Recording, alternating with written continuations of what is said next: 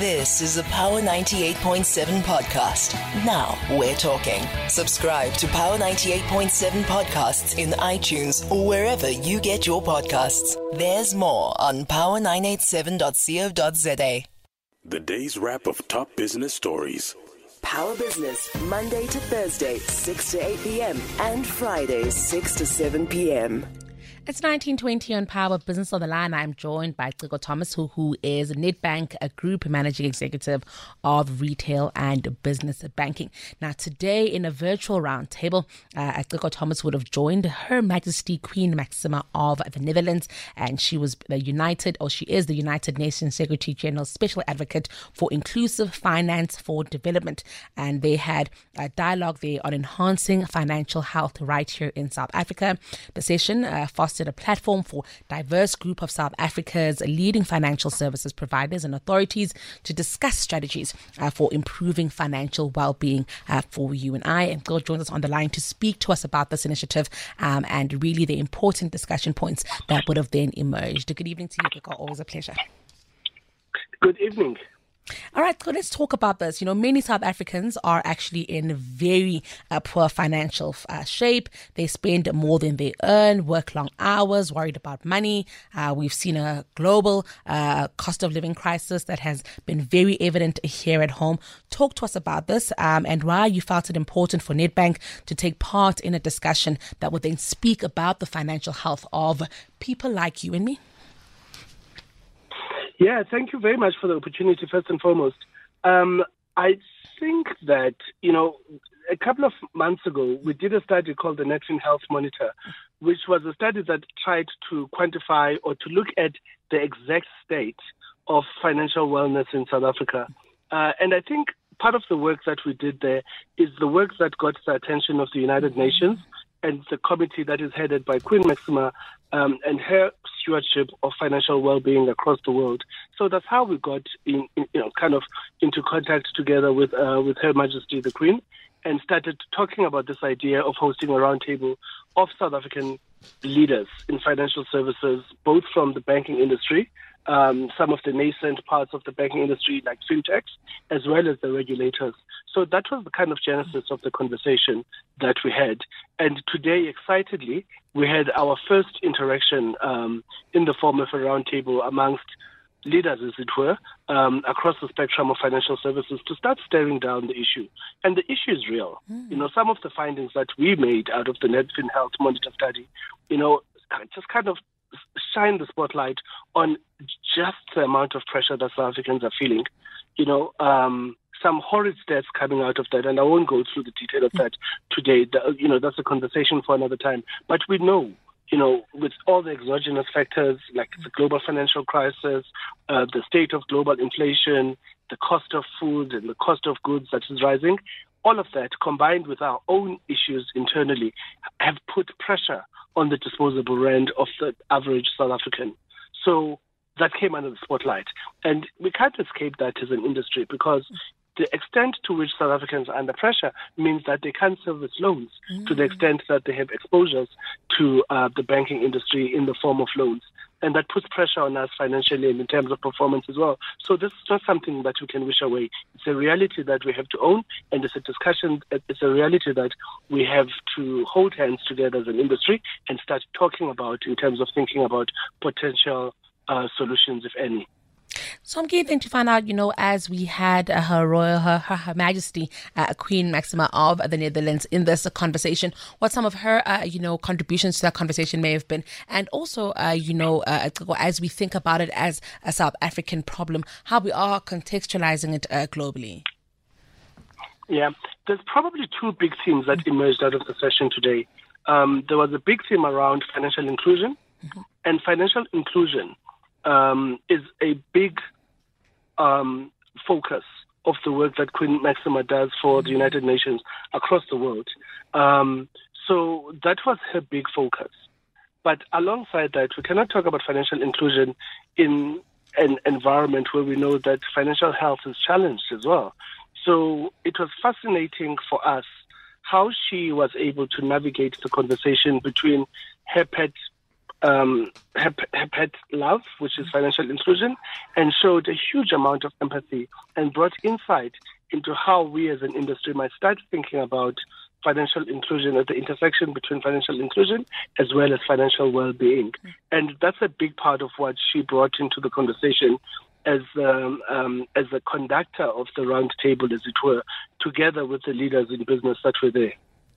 I want to ask you, uh, you know, uh, I am uh, curious to get your perspective on what is happening with our finances in South Africa. I think a Bryce speak may be, uh, you know, uh, the cost of living is high and the salaries have been the same and we're just struggling. But it's obviously more nuanced than that. Yeah, it, it is in a sense, you know, you know, you think about the state of the rand. Mm. Um, you know, we, we, we live and operate in an open economy.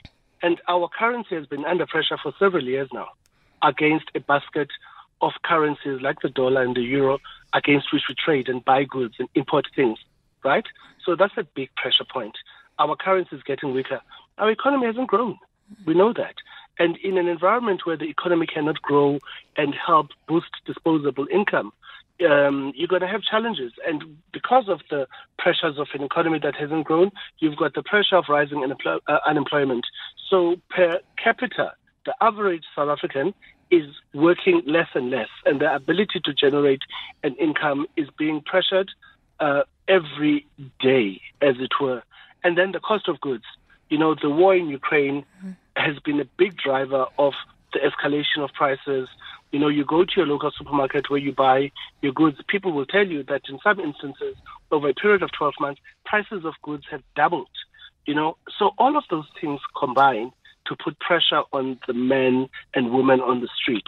And that is, and over an extended period of time. I mean, if you think about the last time we registered in a substantive growth in this economy, we're talking some, what, 12 years now, hmm. where we've had no plausible growth in the economy you, if you if you if you're in a situation where your economy cannot grow over such an extended period of time, coupled with the challenges of things like unemployment, etc., that we've got in this country, you uh, you, you know you're on a recipe for disaster, and that is what is manifesting as pressure on the men and women in the street.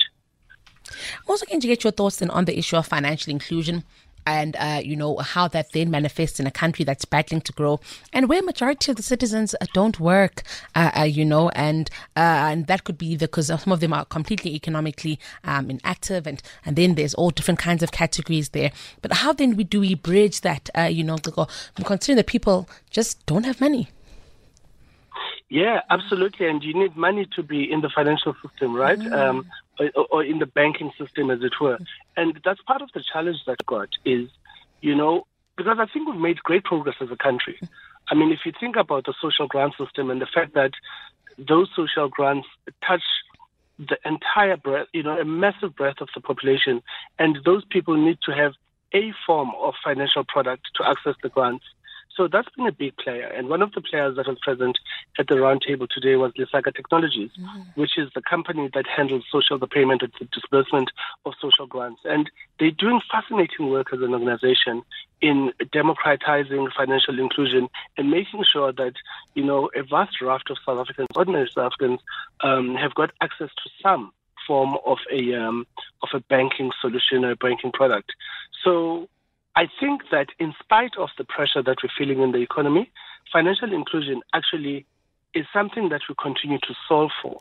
Mm-hmm. Even some of the newer fintech players that are coming into the market with digital based banking solutions have done a huge and admirable job of work um, of making, of democratizing banking and giving it access and giving normal ordinary South Africans access to banking in South Africa. So I understand that, yes, whilst there may be pressure on the average South African financially, at least we don't have the double bogey of that pressure mm-hmm. being coupled to so, you know, lack of innovation or lack of access on financial products. I think that the financial products and access to that is something that we continue to do admirable work in solving for. Well, it's always a pleasure hearing from you, getting uh, your uh, thoughts and insights. I think we actually have a caller uh, from John from Melody who'd like to weigh in. John, uh, let's quickly uh, chat. What's up? Hi, John, you there? Okay. Taking my call. Yes. And hi to your guest as well. I just wanted to know the position and the practicality of your discussion that you are having now. Mm-hmm. You know, people are over indebted and unemployment rate is, is high and it's real. Uh, some of uh, our citizens, as it is already, they are under debt review and their financial status is not allowing them to get any loans or you know any financial state that they could help themselves to survive. What is the practicality of the roundtable that you know will bring uh, some of the solutions to these problems that we're having? Hi, thank you for that question, um, John. So, oh, yes, please go ahead. yeah, so John, thank you for that question. I mean, I think there's always a temptation to look for quick solutions to very complex challenges. And I think some of the things that you rightly map out, John, um, their causes are complex, you know, and they aren't going to be, sadly, there aren't going to be quick solutions. It's going to take, and again, you know, a little bit where I started, where I said it's not going to be one institution or one industry that solves this challenge. It's going to take um, as broad a range of minds of South Africans to try and stare down this problem. So the pathway towards getting us out of the quagmire that we're in, especially the financial challenges that normal South Africans face, is going to be a much more complex task.